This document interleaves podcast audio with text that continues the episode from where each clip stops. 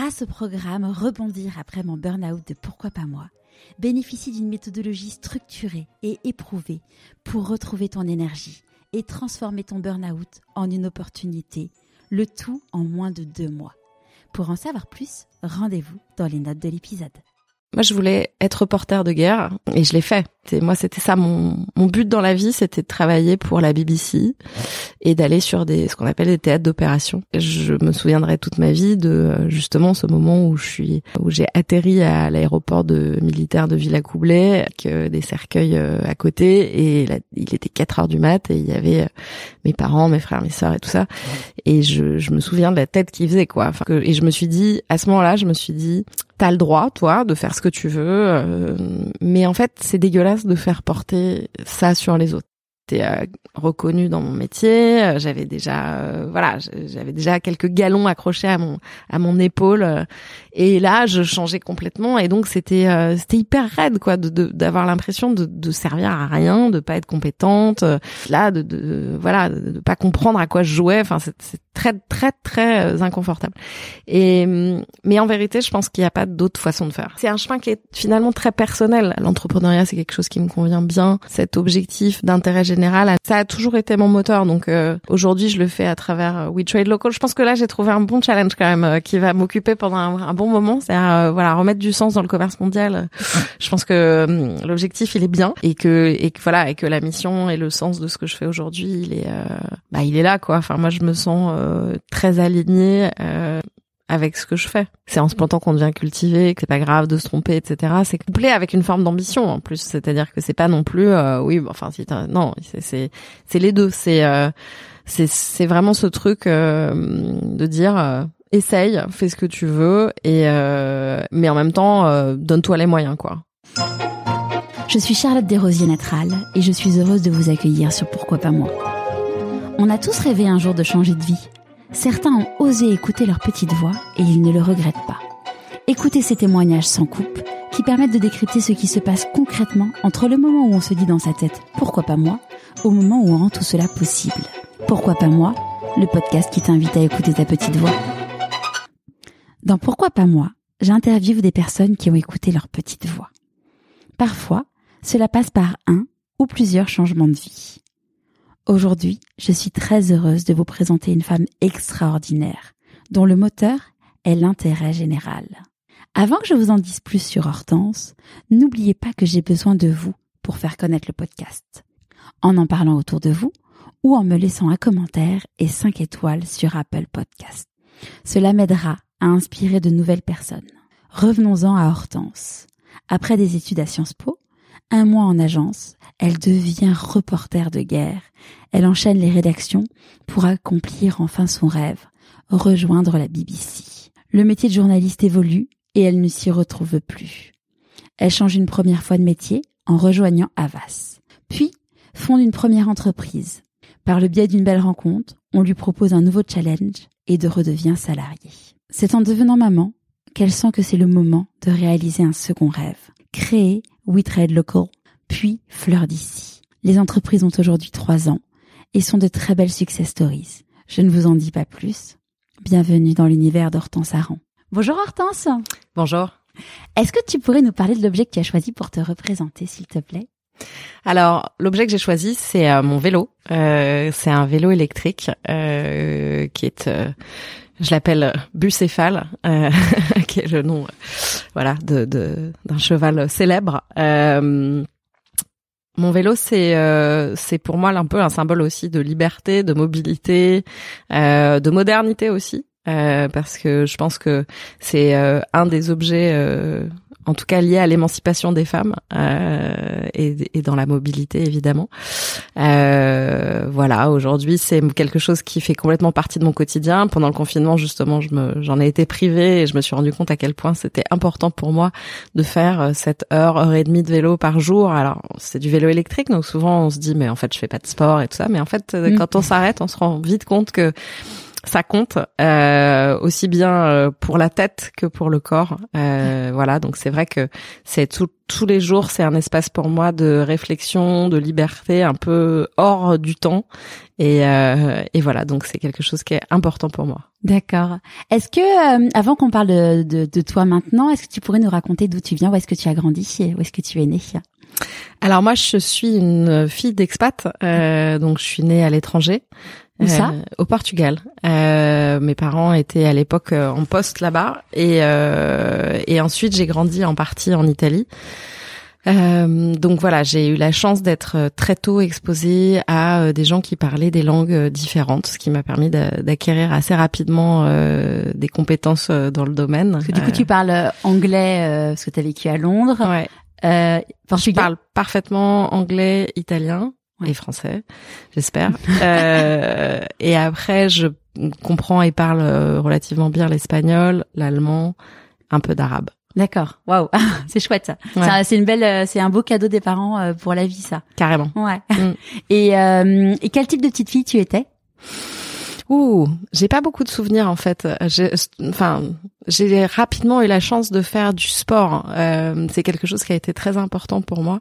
Euh, depuis le CP, en fait, je fais de la gymnastique. J'étais championne euh, de Paris de gymnastique. Waouh, bravo. Euh, voilà, donc euh, je pense que c'est quelque chose qui m'a donné à la fois euh, la notion de la résilience, de du fait que le, enfin voilà, cette compréhension que le corps et l'esprit sont intimement liés et qu'il faut pas oublier l'un au profit de l'autre. Euh, Aujourd'hui, je pratique le yoga euh, de façon très régulière et c'est très important dans ma vie. Les équipes le savent. C'est quelque chose qui est écrit dans mon agenda et qui ne bouge pas. Euh, c'est important ça quand on est, euh, en plus quand on en, entrepreneur et tout, de dire de, de, se garder des créneaux et de. J'imagine que ça doit être parfois tu, tu dire bah tiens il y a un rendez-vous. Il y a toujours un truc plus important, mais c'est vrai que c'est essentiel de se garder euh, des moments, euh, des moments pour soi et pour le sport quoi. Je pense que comme j'avais été à San Francisco il y a deux ans pour suivre un séminaire euh, voilà de, pour les, start-up et tout ça. Et euh, j'en avais pas retiré grand chose j'avais trouvé que quand même beaucoup c'était beaucoup de bullshit. Euh, mais j'en avais néanmoins retiré une chose, c'est que les entre les investisseurs là-bas, euh, avant de mettre de l'argent dans une boîte, te demandent de cocher euh, trois cases, euh, c'est-à-dire avoir un coach, euh, professionnel, avoir un coach sportif et avoir un psy. Et je trouve que c'est une très bonne triade effectivement euh, pour euh, voilà pour pour pouvoir faire face à aux montagnes émotionnelles, comme on dit. Euh, voilà, les montagnes russes émotionnelles qu'on traverse quand on est entrepreneur. Et je pense que c'est euh, une, une des meilleures euh, protections entre guillemets, puisque c'est un c'est un marathon, c'est pas un 100 mètres, hein, donc il faut vraiment euh, comment dire, gérer l'effort dans la durée, euh, c'est de faire justement attention à cet alignement permanent entre le corps et l'esprit. Ouais. Ouais, c'est euh, c'est c'est c'est c'est vrai qu'en France, euh, un coach, euh, souvent mon mari me dit, mais ouais, mais un coach, enfin un, grand sportif, il est coaché. Pourquoi un entrepreneur ne serait pas coaché ou ou des managers? Et, et c'est vrai que bon, la culture du coaching arrive quand même de plus en plus, je trouve en France. là, j'ai lancé un programme pendant le confinement pour aider aux gens, les gens en fait, à prendre conscience bah, de ce qui allait, ce qui allait pas dans leur vie. du coup, j'ai sollicité des coachs et 16 experts hyper reconnus. Et, et c'est fou parce qu'il y a plein de gens qui m'ont dit après, euh, bah, on a envie de se faire coacher et c'est c'est chouette parce que ça ça permet. Moi, je sais que je me suis fait coacher euh, cet hiver et ça m'a aidé à bah, à me reconnecter en effet à qui je suis quoi. C'est. Je pense qu'en France, on a encore un gros problème vis-à-vis des. Enfin, aller chercher de l'aide euh, c'est euh, reconnu comme un, acte de faiblesse en fait. Euh, alors que précisément c'est au moment où ça va bien qu'il faut aller chercher de l'aide, pas quand on est au fond du seau. Mm. c'est le principe de la médecine chinoise. Vous savez quand vous êtes, enfin quand dans la médecine chinoise on ne paye son médecin que quand on va bien. le jour où vous êtes malade, vous le payez pas précisément. C'est-à-dire qu'il a pas fait son métier correctement, qui est de vous aider à ne pas tomber malade. Bah c'est un peu pareil, c'est-à-dire qu'en fait se faire accompagner tout le temps, c'est ça qui évite justement les burn-out, le fait de de complètement craquer. Et c'est vrai que quand on est entrepreneur et qu'on subit des, des tensions quand même assez fortes, euh, je pense que c'est très important de garder une forme de santé psychique et ça tombe pas du ciel, ça se travaille. Enfin, je veux dire, c'est pas, il y a des choses à mettre en place pour que ça arrive. Par contre, c'est vrai qu'il faut une forme de discipline par rapport à ça. Ouais. Et l'entrepreneuriat, c'est quelque chose qui t'a chatouillé euh, à partir de quand? Ah, moi, je pense que je, je, suis vraiment une entrepreneuse dans l'âme. Euh, je, c'est pas ma première boîte. Mm. Euh, j'avais déjà eu une boîte de conseil et, euh, et avant j'étais journaliste, grand reporter, qui est un peu euh, géré sa propre unité finalement de façon assez autonome. Donc donc voilà, je pense que moi j'ai eu la chance. J'en parle souvent d'avoir des, des rôles modèles. Donc mm. euh, moi j'ai eu des, des, exemples sous mes yeux d'inspiration assez forte d'entrepreneuriat et d'entrepreneuriat féminin. Euh... C'était des personnes du coup dans ton entourage proche ou des personnes que tu regardais, enfin que. Non, j'ai eu, moi j'ai eu, j'ai eu la chance d'avoir dans mon entourage proche ma tante euh, qui euh, qui a monté les laboratoires Renobiol. Donc euh, belle belle boîte, ça. belle réussite. Euh, surtout que c'est une boîte qui a été lancée euh, il y a 30 ans. Euh, donc à un moment où euh, bah, ça n'existait pas beaucoup, hein, les femmes entrepreneurs qui lancent justement des marques comme ça. en plus, ma tante est médecin à la base, donc c'est pas quelqu'un qui a un parcours forcément très orienté sur l'entrepreneuriat, l'économie voilà, qui est pas une financière, enfin toutes ces choses là.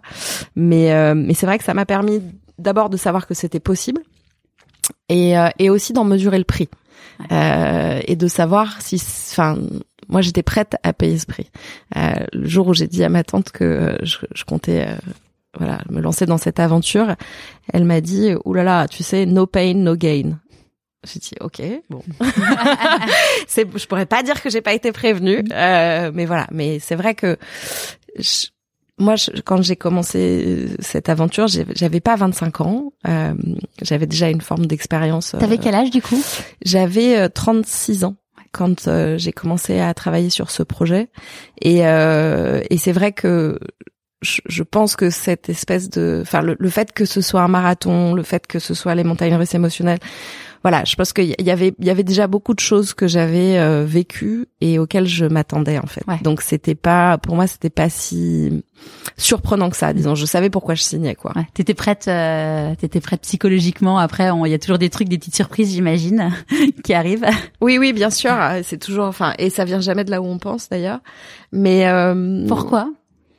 Ah, mais parce que je pense qu'on on, on, on identifie bien. Euh, un certain nombre de, de freins, etc. Mais euh, justement, le, les, les, choses, enfin, les vraies difficultés sont précisément celles qu'on n'identifie pas tout seul, et d'où euh, l'importance, comme je disais juste avant, de se faire coacher et, euh, pour pouvoir justement pointer des choses que qu'on voit même pas. C'est c'est une question que je me pose tous les jours. C'est comment on voit ce qu'on ne voit pas. Enfin, c'est comment faire pour voir ce qu'on peut pas voir euh, spontanément par ses propres moyens. Donc comment est-ce qu'on s'équipe pour euh, pouvoir euh, voilà voir des choses qu'on n'a pas envie ou, tout simplement qu'on peut pas voir. Ouais. Et du coup, euh, t'as as réussi à trouver une solution pour ça? Bah ouais, notamment à travers euh, le coaching, le travail mm. euh, euh, avec un psy. Enfin voilà, je pense que et le sport aussi d'une certaine façon, comme je disais, sur cette espèce de triptyque. Et, et, puis bon voilà, après il y a, y a, tout ce qu'il y a autour évidemment, les amis, la famille, tout ça. Mais mais je pense que voilà, c'est un travail en tout cas de tous les jours et, et un travail personnel. Ouais. Et donc quand tu donc t'as as été expat avec tes parents, forcément. Quand il y a eu la question de se dire, euh, à 6 ans, on a tous des rêves en se disant, euh, un jour, euh, quand je serai grande, je ferai ça. Toi, qu'est-ce toi, qu'est-ce que tu te disais dans ta tête à cette époque-là? Hmm. Je sais pas. En fait, euh, je crois pas que c'est assez drôle. Je crois pas que j'ai eu jamais euh, ce genre de, de rêve-là. Enfin, si, je faisais de la gymnastique, donc euh, il y avait à l'époque un dessin animé qui s'appelait J'aime la gym, terrible dessin animé japonais qui passait sur la 5. donc voilà, moi je, d'ailleurs, il était question que je fasse sport-études à la fin de de la primaire. Donc voilà, je m'imaginais faire ça. Et puis après, c'est arrivé. Moi, j'ai toujours quand même eu cette idée de moi je voulais être reporter de guerre mais ça c'est arrivé un peu après quand même pas à six ans. Ouais. euh, et je l'ai fait. Donc euh, voilà c'était moi c'était ça mon mon but dans la vie c'était de travailler pour la BBC ouais. et d'aller sur des ce qu'on appelle des théâtres d'opération. Pourquoi c'était ton rêve euh, d'être reporter de guerre? Parce qu'il y a plein de gens qui diraient mais moi je veux surtout pas faire ça. Moi je trouve que c'est euh, en fait c'est être assis au premier rang de l'histoire. Euh, c'est vraiment avoir la possibilité d'appréhender les événements, des événements qui vont faire l'histoire, euh, au moment où ils se passent. Et donc euh, sans médiation, sans filtre. Et je, je, je, trouvais ça absolument fascinant. Après, j'ai un côté un peu romantique. Enfin, en tout cas, j'avais un côté un peu romantique euh, où je trouvais que, voilà, la, la fleur au fusil, c'était magnifique de participer à des aventures collectives. Et puis, moi, j'ai toujours fait un choix qui est celui de, je travaillais en l'occurrence pour la BBC, donc pas pour n'importe quel broadcaster. Hein. Euh, la BBC, c'est quand même, je pense encore aujourd'hui, euh, le média avec la plus grande responsabilité vis-à-vis de bah, la population mondiale, euh, puisque c'est vous qui informez. Bah, tout le monde, partout dans le monde, dans X langues. donc il y a une mission d'intérêt général aussi derrière ça qui moi me me parle. Je pense que c'est un peu le fil rouge de tout ce que j'ai fait dans ma vie, c'est l'intérêt général, quoi. Je pense que c'est vraiment mon moteur. Donc, euh, je faisais déjà de la politique euh, comme ça, euh, et je pense que j'en fais toujours aujourd'hui à travers un biais différent, mais je pense que le ce qui m'anime n'a pas changé. Ouais, ta petite voix à, l'intérieur, c'est celle-là. Mm. Ouais. Et comme donc ça, c'était ton rêve de rentrer à la BBC. comment t'as fait du coup pour y arriver euh, J'ai eu de la chance. en fait, donc moi, je, je, suis diplômée de Sciences Po. Je suis sortie en 2001. Je suis de la promotion du président Macron. Oh. euh, et, euh, et quand je suis sortie de Sciences Po, moi j'avais besoin de travailler très vite pour gagner de l'argent, donc je suis rentrée dans une boîte de pub où j'étais planeur stratégique. Et puis euh, je suis arrivée dans cette boîte le 10 septembre 2001. Et le lendemain, c'était le 11 septembre. Et, euh, et ça faisait déjà, moi, euh, avant, il y avait eu le Kosovo. Euh, J'avais déjà appelé euh, mon prof d'action humanitaire, c'était Jean-Christophe Ruffin, euh, qui donc pris Goncourt, ambassadeur, etc., ancien président de Médecins sans frontières, et qui me que je vais voir en lui disant bon la dernière fois pour le Kosovo j'étais trop jeune mais là cette fois je veux partir il faut il faut aller aider ces gens et tout ça bref il me dit, écoute, euh, je, je, peux te présenter un ami euh, journaliste au Figaro. Voilà, tu verras ce que ce qu'il te dit. Et je rencontre euh, la personne en question qui me dit, je pars lundi en Afghanistan. Est-ce que tu veux venir? Ok. Donc là, je vais voir mon patron. Ça faisait même pas un mois que j'étais dans l'agence en question et je lui dis, écoute, euh, voilà, je, je vais partir en Afghanistan en fait. Et il me regarde, il me dit, ah bon, d'accord. Bah oui, oui, très bien, pas de problème. Je garde ton poste ouvert. Bah oui, bien sûr, pas de problème. Voilà, un type formidable. C'est clair. Euh, Non, j'ai voilà. Donc ça, c'était déjà gros. Enfin, c'est une succession de beaucoup de coups de bol. Hein. Et puis ensuite, donc je suis partie euh, dans des circonstances un peu un peu rudes puisque malheureusement, moi, j'ai fait partie d'une équipe. Euh, de journalistes qui euh, dans laquelle euh, il y a eu des morts donc euh, je me suis occupée de rapatrier les corps. Enfin voilà c'était une expérience assez intense et qui m'a je pense aussi beaucoup fait réfléchir sur les implications de ce choix de vie là ouais. et qui m'a fait grandir très vite. Voilà. Et puis et puis quand j'étais justement au Tadjikistan en train d'attendre mon, le retour et tout ça je, je regardais la BBC je me disais quand même c'est autre chose que, que tout ce qu'on voit ailleurs. Et puis voilà, je suis restée avec cette idée-là. Je suis partie m'établir. J'ai bossé pour Libération, j'ai bossé pour le journal du dimanche. Je, je suis partie m'établir dans le Golfe pour euh, pour couvrir cette région, euh, voilà, pour plusieurs euh, journaux. Et puis ensuite, j'ai travaillé pour une chaîne pan-arabe qui s'appelle Al Arabiya. Donc d'abord à Dubaï et ensuite à Londres. Et pendant que j'étais à Londres, il y a une, une amie qui m'envoie un jour une annonce une petite annonce qui, a été, avait été publiée dans Libération qui disait la BBC cherche euh, quelqu'un à Paris. L'annonce était déjà expirée, mais euh, j'ai fait mais des pieds et des mains pour avoir euh, pour parler avec le, chef du bureau de Bruxelles, qui était la personne qui recrutait pour pour toute l'Europe. Et il m'a dit non non mais c'est fini, la période des applications est terminée. Je dis non, non, mais c'est pas, c'est pas possible en fait. Euh, vous devez regarder mon profil. Donc j'ai beaucoup insisté et, et j'ai bien fait puisque donc je, sur, euh, je sais plus combien il y avait de candidatures, mais c'était assez délirant. Euh, voilà, c'est moi qui ai été choisie et donc j'ai commencé en bossant pour la BBC à Paris et ensuite j'ai travaillé au siège à Londres, voilà, pendant plusieurs années sur toujours des problématiques de politique internationale et, et voilà. Ouais, tu t'es vraiment donné les moyens d'y arriver. je sais pas. Enfin, je j'ai pas envie de dire euh, que voilà, euh, c'est tout grâce à moi. Je pense que c'est un mélange. Je pense que il y a il y a de la chance parce que clairement euh, cette annonce, bon bah voilà, il fallait que quelqu'un la voit, quelqu'un me l'envoie. Et puis et puis après que tout, enfin voilà, c'est toujours un alignement d'étoiles. Après, oui, c'est vrai qu'on peut choisir de se placer sous l'alignement, c'est ça, ou pas. Hmm. Ouais, de faire rayonner pour qu'on fasse en effet euh, que quelqu'un pense à toi, parce que si euh, si on parle pas de ces projets, en fait, euh, bah, personne personne ne pourra penser à nous pour telle chose ou telle autre. Ça c'est certain, hmm. c'est-à-dire que les gens qui disent ah non non moi, notamment quand on crée une entreprise, j'en disais mais t'as pas peur en parlant de ton idée que non mais l'idée ça vaut rien en fait. Enfin, c'est important bien sûr, mais en l'occurrence pour une entreprise, c'est l'exécution et c'est un peu pareil effectivement sur les projets personnels. Il faut parler des choses, c'est clair. Il faut euh, dire ce qu'on a envie, il faut dire euh, euh, voilà ce qu'on veut et sans filtre, c'est-à-dire quitte à passer pour un hurluberlu, c'est pas grave quoi. Enfin, et, et effectivement, il y a que comme ça que les gens penseront à vous au bon moment. C'est ça. C'est euh, le, pendant le confinement, j'ai euh, eu différentes personnes au téléphone qui voulaient lancer des podcasts et qui du coup me posaient des questions. Il y a une personne justement qui m'a posé la question en me disant mais moi en gros je veux lancer un podcast dans un univers mais elle me dit mais le truc c'est que si j'en parle peut-être qu'on va me copier. Mais je dis mais en fait euh, enfin des podcasts moi sur mathématiques il y en a plein mais en fait après c'est c'est le choix des invités c'est le c'est c'est c'est la ligne éditoriale c'est la façon de poser les questions et c'est en effet comme tu dis c'est l'exécution qui change tout en fait et à l'époque quand je faisais du marketing, euh, souvent je donnais des conseils en disant bah vous pourriez faire ça à des à des à des, à des potes qui étaient entrepreneurs.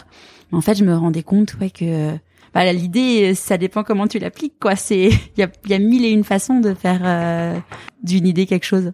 Qu'est-ce qui a fait du coup que tu as quitté euh, la BBC quand je suis rentrée à la BBC, j'avais euh, vraiment, comment dire, une très haute opinion de ce à quoi servait cette institution. Euh, et je, j'avais vraiment l'impression d'être au service d'un d'une idée euh, extraordinaire qui est euh, l'éducation des adultes. Euh, en fait, mon frère et lui, il est prof et moi, je suis, j'étais donc journaliste. Et d'une certaine façon, on, s'était un peu réparti la tâche, lui les enfants, moi les grands. Mais l'ambition, c'était celle-là. C'était euh, voilà, d'essayer de de, de de générer de la connaissance chez les voilà chez les gens, de leur de leur permettre de mieux comprendre leur environnement, le monde, etc. Et, et malheureusement, il y a eu un tournant dans les médias je dirais euh, dans enfin, voilà dans les années 2000 où euh, on a vu apparaître les chaînes d'information en continu. Et, euh, et voilà je pense que le, le niveau de réflexion euh, c'est c'est globalement appauvri. Et en fait le flux enfin la surface a, a, remplacé la profondeur. Et et voilà et je trouve que enfin moi ça correspondait pas à ce que j'avais envie de faire. Moi être, franchement être devant un micro pour pour recracher de la dépêche AFP je, je vois pas trop l'intérêt en fait ce qui, moi, ce que j'aimais dans ce métier, c'était euh, d'aller sur le terrain, de parler avec les gens, de prendre un peu de temps, de laisser le temps aussi pour euh, que la pensée un peu complexe puisse euh, trouver de l'espace. Et, et, voilà, et c'était de moins en moins possible. Euh, donc, je me, voilà, je me reconnaissais plus dans ce métier pour lequel j'ai trop de respect. Et quand t'es parti en Afghanistan, comment ils ont réagi ton entourage? Ah, euh, bonne question. Euh, je pense qu'ils ont compris que c'était qu'il fallait en passer par là d'une certaine façon. Euh, que c'est ce que j'avais toujours voulu faire et que c'était complètement idiot de s'y opposer. Donc ils ont plutôt été très soutenants.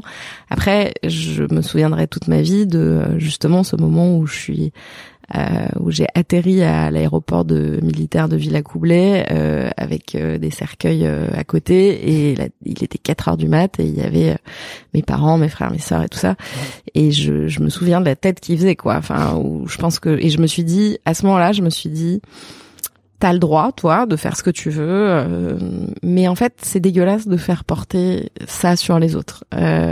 et en fait, tu ne il y a des gens qui sont attachés à toi et donc euh, tes choix les bah, les impactent et il faut aussi euh, prendre ça en compte. Donc euh, c'est pas eux qui m'ont empêché ou voilà, c'est c'est pas le sujet, c'est juste que j'ai compris à ce moment-là le bah ce que ça pouvait générer chez d'autres gens quoi. Ouais. Voilà les répercussions que ça pouvait avoir sur d'autres vies, des choix qu'on fait pour soi. Et je pense que voilà, je me suis dit qu'il méritait pas ça, quoi, euh, d'être, euh, de vivre dans l'inquiétude. Euh, quand même, voilà, à l'époque, les moyens de communication n'étaient pas les mêmes en plus, donc il y avait quand même un certain délai entre le moment où les choses se passaient et le moment où les autres en avaient connaissance. Et je pense que c'est, ces moments-là, c'est très difficile à vivre. Du coup, t'es reparti après euh, dans des vraiment des, des, des guerres ou mm, après l'Afghanistan ou c'était des zones de conflit mais moins euh, moins chaudes? C'était moins. Alors c'était pas pareil effectivement. C'était pas c'était du conflit latent. Euh, donc j'ai beaucoup couvert le Moyen-Orient. Euh, j'ai beaucoup j'ai couvert aussi euh, euh le Népal qui est, qui sur lequel il y a des il y a des problèmes frontaliers avec l'Inde. Mais c'est pas tout c'est pas la même chose. C'est pas du conflit avec des roquettes et c'est ça se passe pas pareil mm. concrètement. Après, euh, c'est pas forcément beaucoup plus euh, sûr, mais euh, mais c'est différent en termes de théâtre d'opération. Ouais. Et toi, à l'époque, t'avais pas peur? Si, je pense que bien sûr, j'avais peur. Évidemment, quand je me souviens quand je suis montée dans l'avion pour aller au Tadjikistan je, si si, je me souviens très bien que j'avais super peur. En plus, euh, j'avais un sentiment de grande solitude, de grande inadéquation, d'impréparation, etc. Donc, euh, qui venait encore renforcer la peur. Mais mais j'ai eu de la chance à nouveau parce que dans, à ce moment-là, je suis retombée sur une copine euh, dans la queue de l'avion pour aller au Tadjikistan où il y avait que des journalistes et des humanitaires. En gros, bah, je suis tombée sur euh, une de mes meilleures amies que j'avais perdu de vue à l'époque et qui venait de, de, prendre un poste euh, dans une organisation humanitaire. Et donc, voilà, c'était extraordinaire parce que j'ai eu cette espèce de comme un cadeau de sauvetage quoi, genre euh, ah, je suis pas toute seule. Enfin voilà, il y a quelqu'un sur qui je peux compter euh, qui sera globalement quand même dans le coin, euh, une, présence bienveillante quoi. Euh, ça tient à peu de choses hein, finalement, mais ça peut voilà, ça peut être ça. Et effectivement, non non, j'ai eu j'ai eu très peur mais en fait, c'est il y a un moment où c'est au-delà de la peur quoi parce que il y a tel, vous avez tellement pas de référence en fait euh, sur ce que vous êtes en train de vivre, que c'est une émotion qui, qui, correspond même pas à ce qu'on pourrait appeler de la peur, comme quand je sais pas moi, on, on tombe de vélo ou j'en sais rien. Enfin, c'est c'est c'est c'est autre chose. Voilà, c'est c'est juste, enfin c'est ça ne se compare à rien d'autre. C'est quand vous vous retrouvez pris entre des feux croisés de euh, lance-roquettes multiples, ce qui a été mon cas en fait, euh, ça dépense tellement l'entendement et le cadre de ce à quoi on a été exposé que bah c'est autre chose quoi. voilà. Surtout que t'avais pas été préparé parce que c'était ta première mission. Quoi. Mmh, ouais. Et après, en fait, après quand j'ai rejoint la BBC, la BBC, c'est des gens sérieux. Donc avant d'envoyer les gens sur des théâtres d'opération, justement pour des questions d'assurance, euh, on est soumis à une forme d'entraînement qui s'appelle Hostile Environment First Aid Training, donc un programme spécial qui est géré par euh, les SAS, donc les forces spéciales britanniques, euh, où on est envoyé dans une base militaire en gros pendant une semaine et on est soumis à tout un tas de choses, notamment une prise d'otage et tout ça. Et euh, et ça, c'était totalement terrifiant parce que c'est du fake, mais en fait, vous savez, vous avez complètement euh, perdu l'idée que c'est du fake quand vous êtes dedans, quoi. Donc, euh, donc voilà. Donc là, c'était, c'était, ça, c'était un moment aussi assez, assez intéressant, ouais. Ouais, ça, euh, ça forge. Ouais, c'est ça. C'est ce que je dis toujours, c'est que ça me sert énormément aujourd'hui sur cette idée justement de la résilience, c'est-à-dire que ah, ça fait un peu prétentieux de dire ça, mais je, je, je suis pas revenu de l'enfer, mais en tout cas, je sais, je sais quelle tête ça a, à peu près, un peu de loin, mais quand même. Et du coup, bon, voilà, au pire quoi, enfin, je veux dire, euh, au pire quoi Est-ce que je vais mourir en faisant ce que je fais aujourd'hui? Mais non, évidemment que je vais pas mourir. Donc, euh, voilà, je pense que j'ai été j'ai mm, eu l'opportunité entre guillemets de pouvoir euh, tutoyer la mort de suffisamment de près pour avoir une forme de recul. Alors pas tous les jours, hein. Il y a des fois je me laisse saisir, ça, tout ça m'angoisse, etc. Mais globalement, je pense que j'ai une forme de détachement euh, assez salutaire parce que je sais que je ne vais pas cesser de respirer. Mmh. Euh, et c'est aussi ce que j'essaye de transmettre aux équipes, c'est-à-dire euh, nous notre notre comment dire notre motto, notre baseline chez chez Fleur d'ici en marque employeur, c'est c'est en se plantant qu'on devient cultivé. Donc voilà, il faut pas avoir peur de tomber. c'est pas grave, tout ça n'est pas grave. Personne ne va mourir quoi. Enfin, j'essaye toujours de dire, mais on fait pas de la chirurgie à cerveau ouvert ici. Enfin, c'est c'est on n'engage pas la vie des gens. Enfin, en tout cas pas directement. Euh, on n'engage pas notre propre vie, donc euh, tout va bien. Quoi. là, j'ai interviewé Maud Ankawa, euh, qui sera l'épisode là que je vais diffuser cette semaine. Et euh, Maud, elle a été céréale, enfin, elle a pas été entre, entrepreneuse, mais elle a été DAF dans des très dans des très belles boîtes. Et et aujourd'hui, elle est coach, conférencière et romancière. Et elle disait en effet, enfin, le la, la chute fait partie du process de réussite. En fait, si tu ne tombes pas, tu ne peux pas. Enfin, c'est quand tu tombes deux, 2000 fois avant d'apprendre à marcher. Enfin, c'est ouais, si tu tombes pas, tu peux pas réussir parce que c'est l'accumulation des chutes et tu vas te relever, tu vas te relever, puis un jour, bah, ça sera, ça sera bon, quoi. Ouais. Non, mais complètement, il faut. Mais ça aussi, c'est comme tu comme on disait tout à l'heure à propos du coaching en France on considère que se faire coacher euh, c'est c'est pour les faibles en gros. Euh, et pareil tomber c'est un aveu de faiblesse. Mais n'importe quoi. Enfin je veux dire et malheureusement le système français si vous tôlez une boîte c'est évidemment pas comme aux États-Unis où tout le monde tôle sans boîte et à limite on limite on investit pas dans ta boîte si tu t'es pas ah déjà bah, c'est complètement le cas. Et effectivement en France c'est je pense qu'on a encore c'est un peu en train de changer je crois.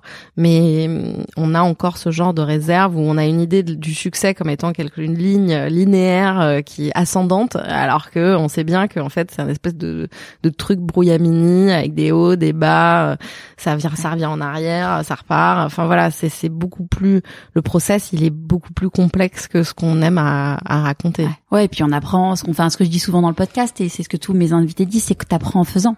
C'est, enfin moi de la première interview que j'ai faite, clairement, euh, c'est loin d'être la meilleure, mais c'est voilà, chaque chaque fois t'apprends, tu peaufines, et puis bah c'est pas grave, il y en aura une qui sera moins bien, et puis c'est pas grave quoi. Ouais, non mais c'est ça, effectivement, il faut. je pense qu'il faut pas avoir peur de, bah voilà, de tomber effectivement, et au contraire, c'est l'apprentissage, il est là, mm. il est pas. Enfin, de toute façon, on tombe tous à un moment ou à un autre, euh, professionnellement, personnellement, euh, des accidents de la vie, euh, que ce soit la santé ou voilà ou d'autres choses, sur le plan plus familial. Aujourd'hui, bon, voilà, ça, ça touche un peu tout le monde, donc euh, autant y être préparé. En fait, ce que je, moi, ce que je dis toujours, c'est que euh, on développe une forme quand même de souplesse en tombant, euh, qui évite que, bah, du coup, euh, la première fois où vous tombez, si vous tombez la première fois quand vous avez 50 ans, bah, vous allez vous casser le col du fémur, quoi. Alors que si vous tombez tous les jours un peu, bon, bah, finalement, c'est pas très grave, quoi. Enfin, voilà. C'est clair. C'est euh, ouais, c'est ce que d'ailleurs ce que Maud disait, c'est qu'elle elle a pris le roller à 35 ans et le premier truc qu'on t'apprend en faisant euh, du roller, c'est apprendre à tomber. Ouais. Parce que tu vas tomber, c'est c'est inévitable. Bien sûr. Ouais. Et du coup après la BBC, t'es partie chez Avas. Ouais. Euh, ça a dû être bizarre de se retrouver derrière un bureau. Euh... Non, moi j'ai adoré cette expérience. En fait, euh, j'avais un parcours donc j'avais travaillé que pour euh, à l'international et pour des boîtes internationales. Donc j'avais vraiment besoin de de mieux comprendre mon pays en fait, euh, auquel je suis quand même très attachée, et euh, et de comprendre aussi la culture du travail. Donc j'y allais vraiment dans cette optique-là. Et d'ailleurs, c'est pour ça que je me suis attelée à travailler sur un compte bien franco-français puisque je travaillais pour le groupe Carrefour, et donc avec des enjeux extrêmement variés euh, autour bien sûr de l'alimentaire, mais aussi euh, de la banque, assurance. Euh, enfin bref, chez Carrefour il y a, y a tout, il y a du voyage, la banque, assurance. Enfin bref, c'est c'est vraiment multisectoriel. Et donc c'était super de comprendre. C'était quand même le premier employeur privé de France à l'époque. Euh, je sais pas si c'est toujours le cas. C'était en 2008. 2000, ouais, 2008, ouais. Et, euh, et donc c'était vraiment hyper intéressant de voilà de, de découvrir un peu ce monde du corporate que j'avais pas tellement fréquenté. Enfin, en tout cas, j'ai, voilà, je, je c'était une, une, réalité assez euh, euh, abstraite.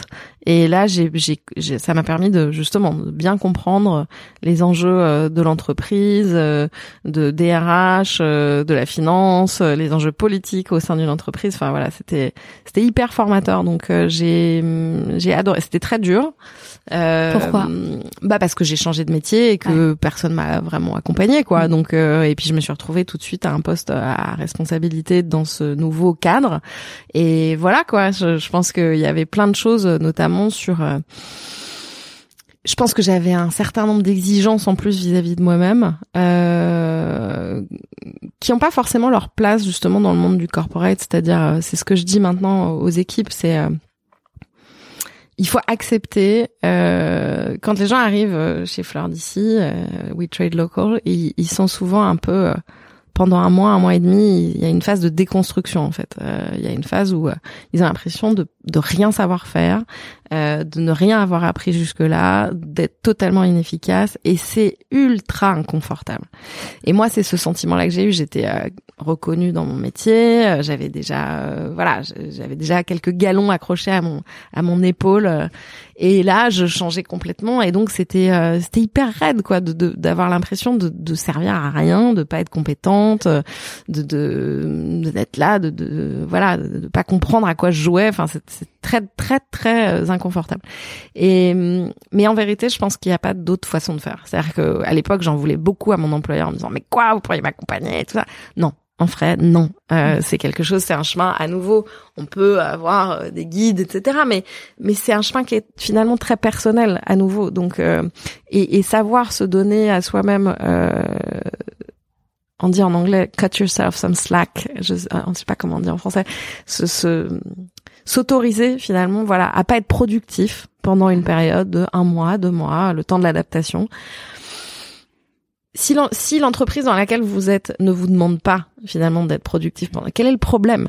Euh, Mais moi, l'entreprise comprenait tout à fait que je sois en train en adaptation et euh, on me demandait pas de faire des trucs invraisemblables, mais c'est moi qui pensais que c'était euh, inadmissible.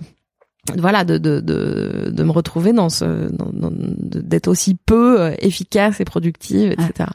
Et voilà, aujourd'hui, c'est ce que je passe mon temps à dire aux gens quand ils arrivent ici, c'est Ok, vous allez passer par cette phase très inconfortable. Je vous le dis aujourd'hui, écrivez-le parce que vous n'allez pas vous en souvenir. Et puis aujourd'hui, vous me dites oui, oui, bien sûr, pas de problème.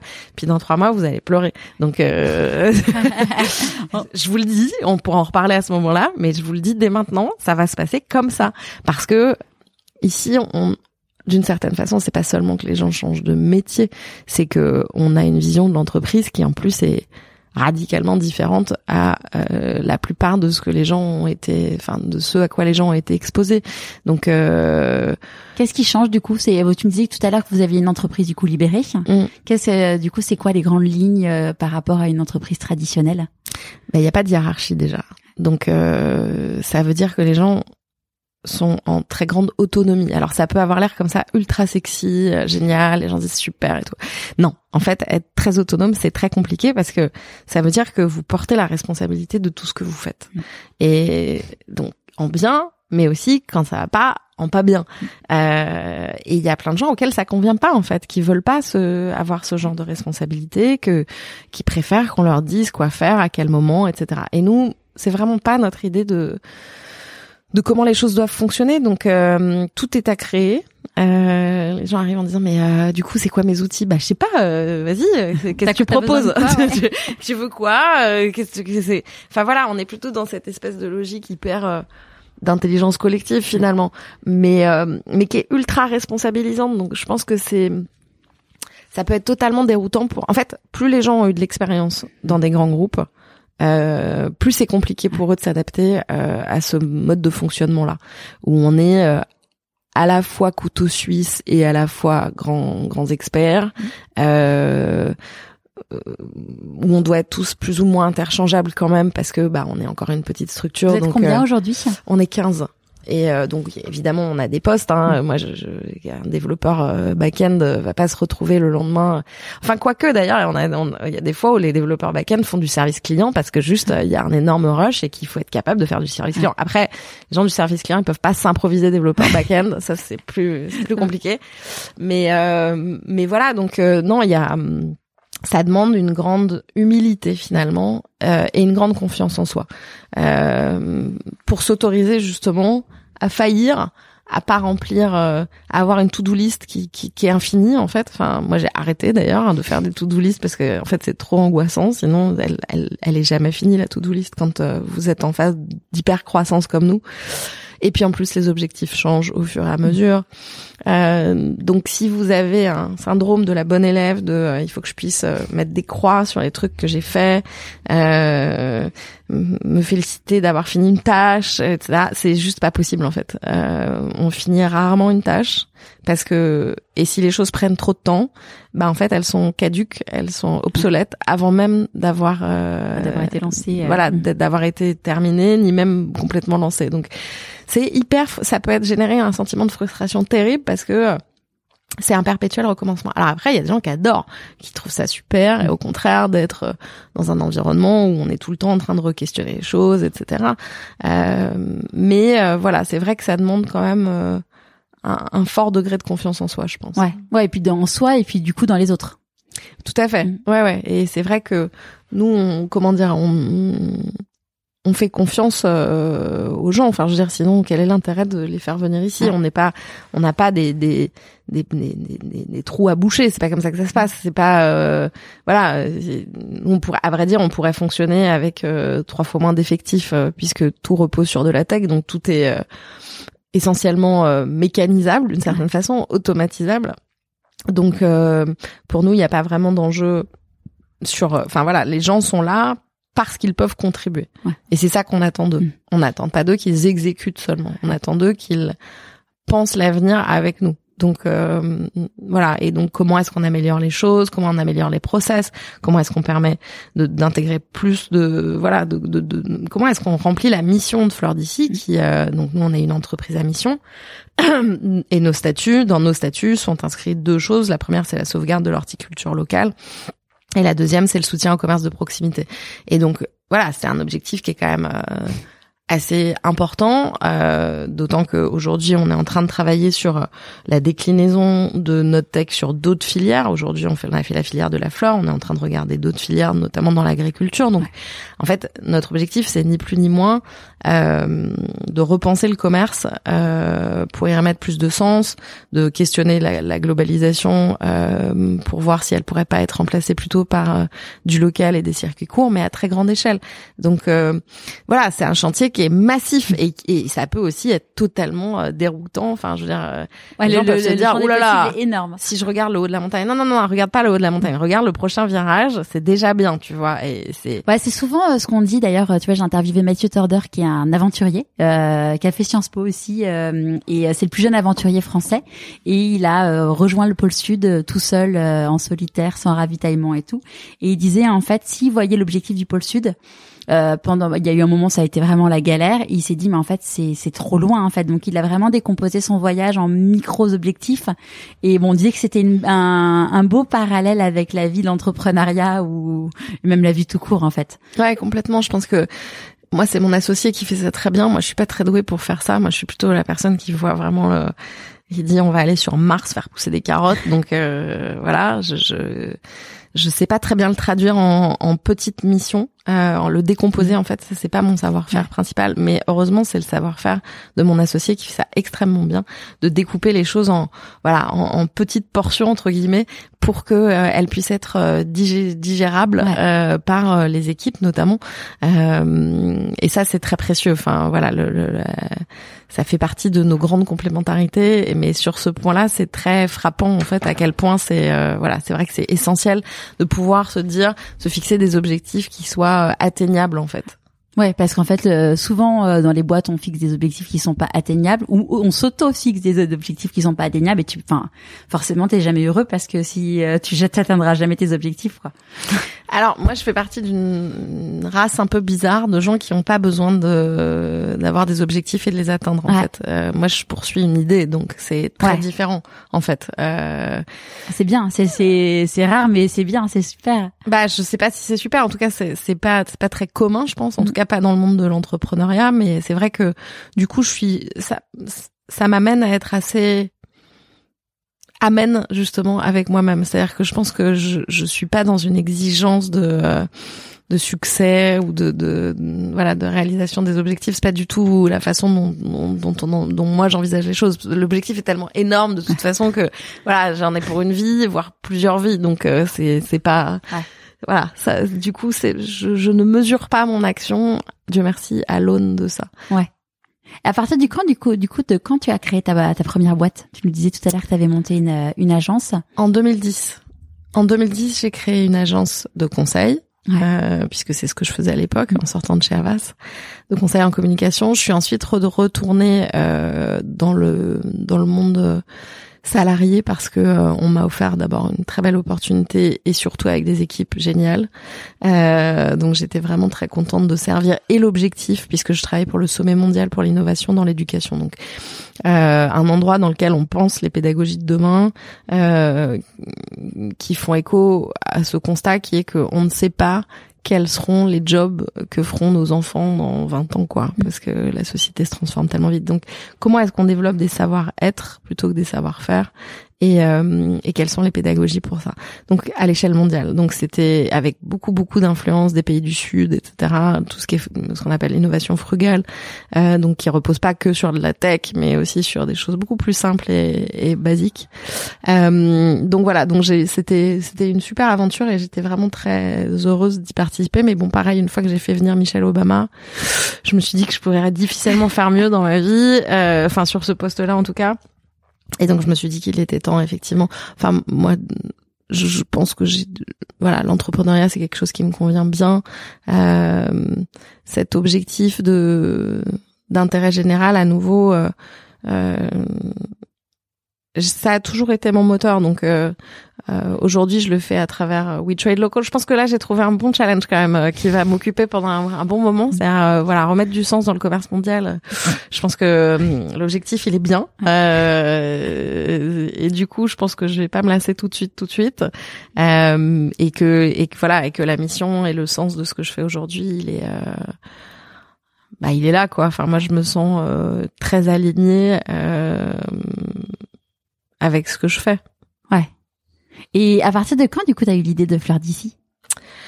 Alors, c'est une idée que j'avais depuis assez longtemps. Euh, D'abord, je m'appelle Hortense. Mmh. Euh, Hortense, pour mémoire, ça, ça vient du latin hortus, qui veut dire jardin. Euh, et sinon, je vais m'appeler Iris. Donc, je pense qu'on a un tout petit une petite indication sur euh, mes origines familiales. Euh, voilà. Donc, moi, je viens d'une famille de, de, de passionnés EES parce que c'est plutôt quelque chose qui s'est transmis par les femmes sur la botanique. Enfin, voilà, il y a un côté un peu un peu sorcière. Et, et voilà. Et donc, c'est vrai que je connais extrêmement bien les plantes, bien que n'ayant jamais fait un cursus euh, quelconque euh, en la matière, mais c'est une compétence que j'ai par euh, voilà par atavisme familial, mais que j'ai vraiment. Enfin, je, je, pense que je connais mieux les fleurs que, enfin, je le vois d'ailleurs que beaucoup de fleuristes et, et que même certains horticulteurs. Donc, il y a des personnes qui ont travaillé dans cet univers-là dans ta famille ou c'est, enfin, non, pas du tout. C'était pas une compétence professionnelle justement. C'est vraiment euh, une histoire d'intérêt personnel euh, pour euh, voilà pour pour la nature en général. Après bon comme j'ai dit ma tante elle a quand même monté Onobiol qui est le premier acteur de la phytothérapie donc il y a quand même un rapport avec les plantes. Hein. mais voilà c'est vrai que c'est un intérêt plus plus large on va dire. Mais du coup moi j'ai une appétence pour le produit que je d'abord que je connais bien mais que j'aime et et du coup en fait, je comprenais pas pourquoi euh, chez les fleuristes, les fleurs que je voyais n'avaient aucun rapport avec celles que je voyais dans la nature, dans un jardin ou dans la nature, les fleurs sauvages. Et donc je me suis un peu posé la question, et c'est là que j'ai découvert que 9 fleurs sur 10 sont importées de pays en voie de développement, que c'est un des commerces les plus polluants au monde, que euh, y a des derrière il y a de la main d'œuvre essentiellement féminine qui est quand même très largement exploitée. Enfin bref, voilà, avec des problèmes de santé, etc. Et donc je me suis dit mais euh, moi qui suis qui ai été élevée dans une famille où je pense que ça, enfin, ça ne serait venu à l'idée de personne de manger des fraises au mois de décembre ou des tomates. Enfin, on a toujours mangé, mais par bon sens, quoi, et limite par euh, par économie. Enfin, euh, on mangeait des produits de saison. Euh, enfin, voilà, je, et pas et, et je pense que de la même façon, on n'a jamais eu, je, n'ai jamais vu ma mère ouvrir une barquette de fleuris michon, quoi. Enfin, je, alors, elle est pas non, ma mère est pas du tout un cordon bleu, hein, c'est pas la question, mais c'est juste que on a toujours mangé des choses simples, mais euh, qui respectaient euh, voilà la saison, euh, le, le, local, enfin voilà. Donc assez rapidement, quand j'ai vu l'émergence de tout ce mouvement autour des circuits courts, moi j'ai fait partie, je pense, des premiers abonnés à la ruche qui dit oui, etc. Euh, je je me suis posé la question de savoir mais pourquoi est-ce que sur les fleurs en fait euh, où il y a quand même 90% qui sont de l'importation alors que je je voyais bien que dans la nature il y avait de quoi faire. Donc je me disais mais c'est quoi ce truc?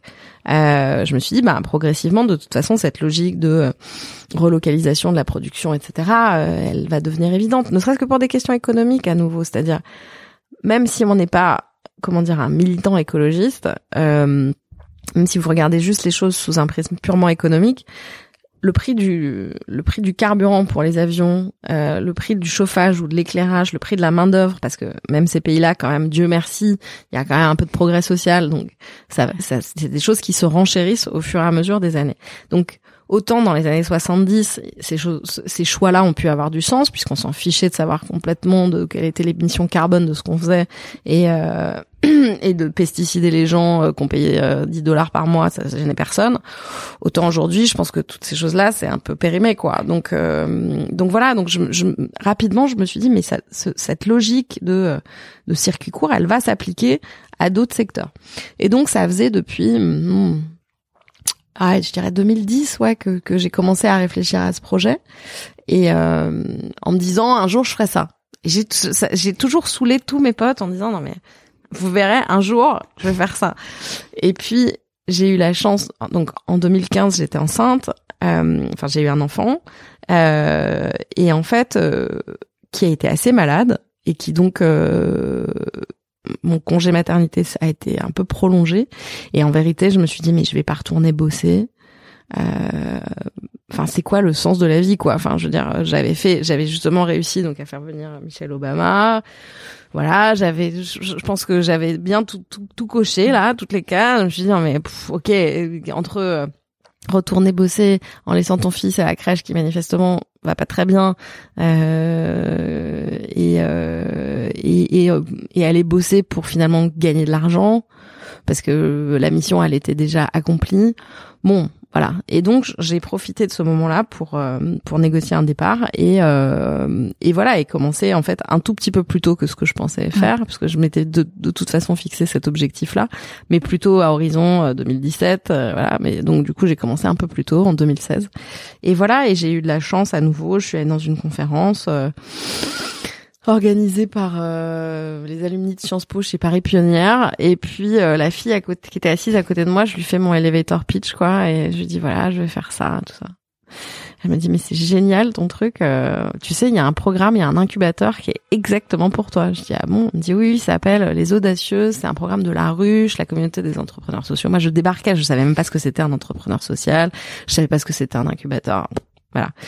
Et et elle me dit si si et tout. Et donc je me renseigne et effectivement je postule et par miracle je suis prise. Euh, voilà. Donc euh, donc j'ai démarré en fait le programme d'incubation en, en septembre 2016 et voilà ça s'est fait comme ça. Et entre temps j'ai un copain qui m'avait prêté un bureau euh, enfin un bout de bureau. Et euh, et j'avais fait déjà toute une partie de benchmark d'études et tout qui m'a permis de rédiger le projet sur la base duquel j'ai été euh, sélectionnée. Mais voilà ça m'a permis aussi de ressortir de chez moi parce que quand on a un enfant petit c'est pas toujours simple euh, cette transition ce retour vers le travail c'est pas toujours facile et, et le fait d'avoir un lieu c'est aussi quelque chose de très important ouais.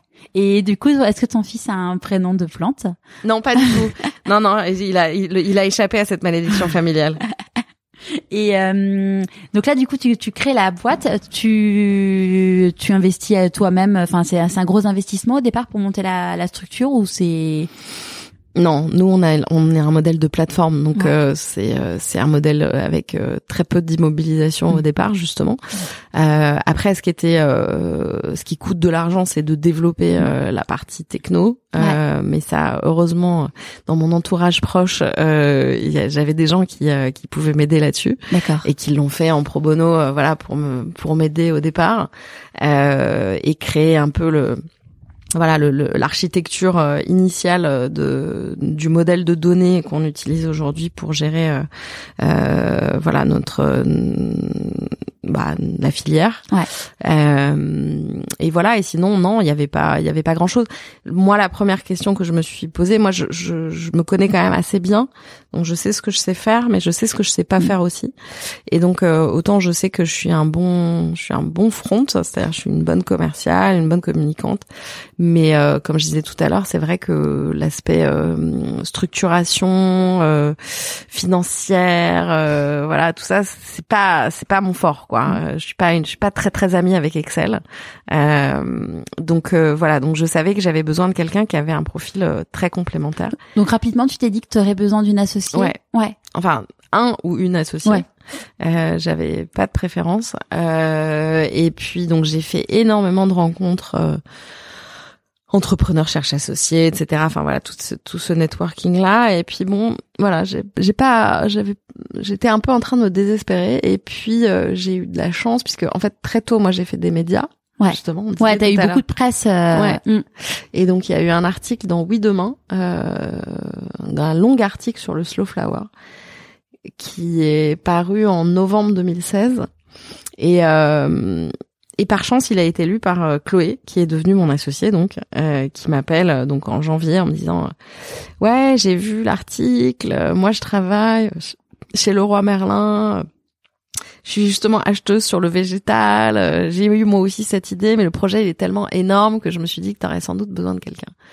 Et j'ai trouvé ça... savait même pas que tu cherchais une associée. Et j'ai trouvé ça génial parce que elle aurait pu se dire ah flûte, il y a quelqu'un qui s'est déjà mis dessus, vite, je vais vite, je vais me positionner en compétition. Enfin voilà. Et Chloé, elle a, elle a toujours eu cette intelligence de se positionner en coopération, en mm. collaboration. Et aujourd'hui, c'est quelque chose qui est très fort chez nous dans la culture de l'entreprise et dans la façon dont on appréhende les relations avec nos partenaires. C'est qu'on a vraiment cette culture de la coopération, de la collaboration, donc quelque chose d'assez horizontal que moi j'avais pas du tout, par exemple, euh, parce que voilà, c'est pas des modèles d'entreprise que j'avais jamais vu nulle part. Et euh, et voilà, et je trouve que c'est très j'avais trouvé ça extrêmement intelligent quoi enfin et en même temps je trouvais ça complètement déroutant. Enfin, je me disais mais comment ça euh, T'as pas envie d'être euh, de faire ton truc à toi euh, Enfin, c'est bizarre quoi. Et, et voilà. Et en fait, c'était effectivement ce qui avait sans doute de plus de plus intelligent. Et on a commencé comme ça. Donc elle a, elle est arrivée en février 2017. Ah, du coup, ça s'est fait vachement rapidement. Ouais. Ouais, ouais, ouais. Et voilà. Et on a commencé en vérité l'exploitation, on a commencé en septembre 2017. Quand tu dis l'exploitation Bah la distribution des produits et vendre. Euh, donc euh, on a commencé en septembre 2017 sur le B2C, donc sur la clientèle des particuliers. On a toujours su qu'on ferait essentiellement du B2B, donc la clientèle Du coup, le, métier pour euh, les personnes qui nous écoutent, si on doit décrire le, le, petit elevator pitch, euh, ce que vous vendez entre guillemets. Alors justement, c'est il y a deux choses. Chez donc We Trade Local, c'est notre euh, système, notre tech en fait. Elle permet d'agréger euh, des unités agricoles de production locale avec euh, des unités de transformation artisanale locale et des unités de distribution décarbonée locale euh, et des clients évidemment dans un, un écosystème qui est à l'échelle de la région. Ça veut dire quoi? Ça veut dire que sur notre premier produit, qui est la fleur, euh, donc là, ça s'appelle fleur d'ici, euh, la promesse c'est fleur 100% locale de saison. Ce qui est pas, euh, pas de roses à la Saint-Valentin. Pas de roses à la Saint-Valentin, puisqu'elles sont donc importées et que si vous regardez dans la nature, vous verrez qu'il n'y a pas de roses dehors au mois de février, mais qu'il y a en revanche tout un tas d'autres fleurs, notamment des tulipes, euh, des giroflées, des anémones, etc., du mimosa. Euh, voilà. Et donc, euh, en gros, comment ça fonctionne Fleur d'ici euh, Si vous avez, euh, vous commandez sur la plateforme un bouquet à être livré à Bordeaux aujourd'hui, il sera préparé par un artisan fleuriste bordelais qui se sera engagé à ne travailler qu'avec des fleurs locales, qu'on aura mis en lien avec des horticulteurs locaux. Euh, donc, il sera préparé à partir de fleurs d'Aquitaine et livré par un coursier en vélo, vélo cargo, en tout cas mode d'émission euh, non non carboné euh, à euh, voilà un, un, client local. La même chose si vous avez besoin d'un bouquet qui soit livré à Marseille, il sera préparé par un artisan fleuriste marseillais à partir de fleurs de paca, etc., etc. Donc ce qu'on fait, c'est ça, ça s'appelle du multilocal. C'est euh, comment est-ce qu'on arrive à avoir une marque nationale et mmh. prochainement internationale, mais qui garde la même promesse euh, à l'échelle euh, voilà locale, Mm. mondiale, etc. Ouais. Et comment du coup vous avez dû aller faire entre guillemets du porte à porte auprès des artisans pour euh, les fleuristes et tout pour euh, pour les les associer à la démarche? Ouais, euh, au début c'était exactement ça, c'était de leur dire euh, voilà, voilà notre idée, euh, voilà l'ambition, voilà la mission. Est-ce que tu as envie de monter à bord? Mm. Et euh, en même temps, contrairement à ça existe hein, ce modèle de plateforme, c'est Ouais, Interflora. c'est ouais, c'est ce- ouais. Euh, c'est le modèle où voilà, on agrège des artisans fleuristes, où il y a des droits d'entrée. Ouais. Nous, on n'avait pas de droit d'entrée. Euh, donc voilà, donc ils prenaient pas grand risque à travailler avec nous. Mm. Je veux dire, au pire, enfin, on leur apporte des commandes, donc euh, ça leur demande pas plus d'investissement. Justement, nous, on a toujours veillé aussi à euh, comment dire, s'articuler avec leur quotidien à eux. C'est-à-dire, on est parti de leurs besoins, de leur façon de travailler, et on leur a apporté un complément qui soit absorbable, Ouais. euh, voilà, à leur échelle. Donc, euh, il y a, voilà, c'est quelque chose qui était euh, très souple. Euh, qui l'est toujours d'ailleurs et, euh, et qui ne fait que leur apporter du chiffre d'affaires complémentaire donc euh, il n'y avait pas trop de difficultés Il n'y avait pas Euh, d'emballage spécifique parce que euh, là je, je pense spontanément tu as le bouquin Interflora qui arrive avec tout le plastique et compagnie. euh, Non, mais c'est parce que justement Interflora ne cadre pas ce truc-là Ouais. avec les fleuristes, alors que nous, effectivement, on a une charte euh, Ouais. très stricte, euh, à la fois sur la direction artistique des bouquets euh, et à la fois sur effectivement, euh, en fait, on fournit à tous nos fleuristes euh, partenaires un kit en fait euh, avec euh, le papier d'emballage qui est du craft recyclé, avec des encres végétales, des encres végétales. Euh, Il y a évidemment pas de plastique, euh, du raffia, enfin que des matières naturelles et biodégradables, la- les, les petites cartes qui vont bien, etc. Enfin voilà, oui, effectivement, on les on les a équipés euh, très tôt. Mais bon, ça c'est pas, je veux dire, c'est pas un investissement. Enfin, faire imprimer euh, 100 feuilles de craft, euh, c'est pas un investissement majeur, quoi. Enfin, Ouais, c'est pas ça qui. ouais. non, c'est pas, ça qui demande de faire une levée de fonds à Ouais. 5 millions. C'est c'est c'est pas voilà. Parce que du coup vous avez fait une levée de fonds, une première levée de fonds à 900 000 euros. Ouais. Euh, comment ça s'est passé euh, le fait euh, d'être une femme, en plus deux femmes? Bah voilà, c'est ça. On était deux femmes et on faisait des fleurs. Donc euh, parce que les gens avaient pas euh, puis je pense qu'on l'avait pas bien communiqué l'ambition qui était d'aller euh, de, de fait que les fleurs c'était une première verticale, mais un premier POC en fait, mais que derrière euh, l'ambition proof of concept. Proof of concept, pardon. Euh, mais que derrière il y avait euh, euh, effectivement d'autres, enfin que, que l'idée n'était ni plus ni moins que de disrupter le commerce mondial, quoi. Et, euh, et voilà. Et donc je pense que c'est- pas simple, hein, c'est pas simple parce que des filles qui font des fleurs, autant euh, nos, nos camarades et, de Bergamote, euh, c'est deux garçons et euh, enfin la plupart des nous des new players euh, qui sont sur ce marché-là, c'est c'est des hommes en fait.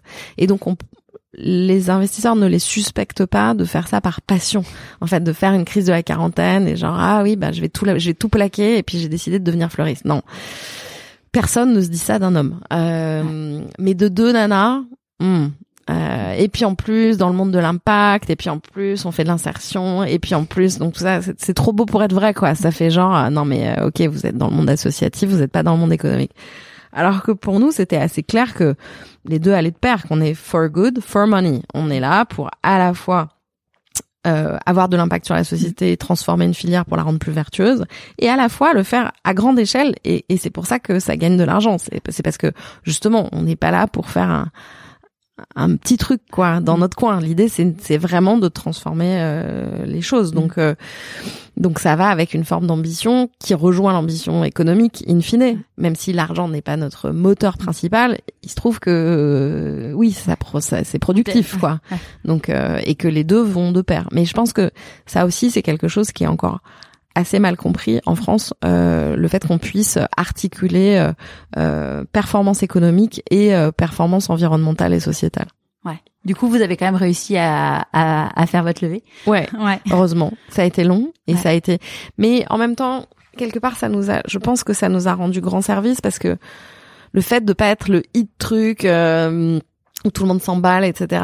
euh, ça nous a aussi, je pense, évité des mauvais mariages dans le sens où euh, les gens, du coup, qui sont montés à bord, c'est des gens qui sont alignés avec nous en termes d'ambition, euh, à tout point de vue, en termes d'ambition et de valeur. C'est-à-dire que euh, c'est des gens qui comprennent que on veut aller très loin et relativement vite, euh, mais euh, voilà, qui, qui qui pensent pas que c'est contradictoire avec le fait de d'essayer de de, de de pas euh, détruire la planète encore plus que ce qu'elle n'est déjà. Mais vraiment, je pense qu'il y a il y a un certain nombre de c'est très idéologique en fait, ça repose sur rien, hein, mais je pense qu'il y a plein de gens qui pensent que non, soit tu gagnes de l'argent et tu salopes la planète, euh, soit euh, et tu, détruis les, tes équipes aussi accessoirement. Voilà, et tu salopes les gens et les hommes et tout ça. Enfin bref, soit tu fais un petit projet dans ta cuisine et que qui n'en sortira pas quoi. Mais non, je veux dire, il y a pas il y a pas de problème à faire quelque chose de dimensionné et au contraire, c'est même enfin c'est le sens de ce qu'on fait, c'est-à-dire que si l'objectif c'est de transformer la filière, faut s'en donner les moyens. Enfin, je veux dire, et c'est des moyens économiques et qui rejoignent en fait les ambitions économiques. Donc pour nous, il y a aucun, mais vraiment, enfin, c'est absolument pas contradictoire. C'est même l'un nourrit l'autre, quoi. Ouais. Mais bon, voilà, je pense qu'il y a encore un peu de chemin à faire euh, dans la tête des gens sur ce plan-là. Et donc là, du coup, t'es jeune maman. Tu montes ta boîte avec une ambition euh, mondiale. Comment tu arrives à équilibrer euh, ta vie à toi, ta vie de couple, ta vie de maman, ta vie de prof je, je, je dis souvent que je pense qu'avoir un enfant, ça, un enfant petit en plus, ça sauve parce que ça oblige en fait. C'est euh, ça oblige à toucher le sol quoi. Euh, je veux dire, euh, il faut, l'emmener à l'école, faut aller le chercher, faut lui donner à manger, donc il faut quand même faire ses courses. Enfin voilà, ça, ça donne une forme de rythme qui est hyper salutaire parce que d'ailleurs je pense que je, je dis souvent, j'aimerais pas euh, être un jeune entrepreneur de 25 ans, euh, voilà, qui a, qui a pas vraiment d'autres attaches ou d'autres obligations, parce que je pense que très rapidement on pète les plombs, quoi, parce que on, on touche plus terre, quoi. Enfin, je pense que la tentation peut être très forte de travailler euh, H24, de, de s'isoler, de jamais, enfin voilà. Le fait d'avoir un enfant, bah, je trouve que ça justement c'est euh, voilà c'est salutaire. C'est un peu comme euh, comme s'obliger à faire euh, du yoga ou, autre chose. Enfin c'est c'est la même chose c'est la même dynamique. C'est comment est-ce que il faut garder du temps pour soi. Enfin ou en tout cas pour autre chose. Je sais pas si c'est du temps pour soi parce qu'un enfant c'est rarement du temps pour soi. Mais bon quand il dort et quand tu le regardes dormir.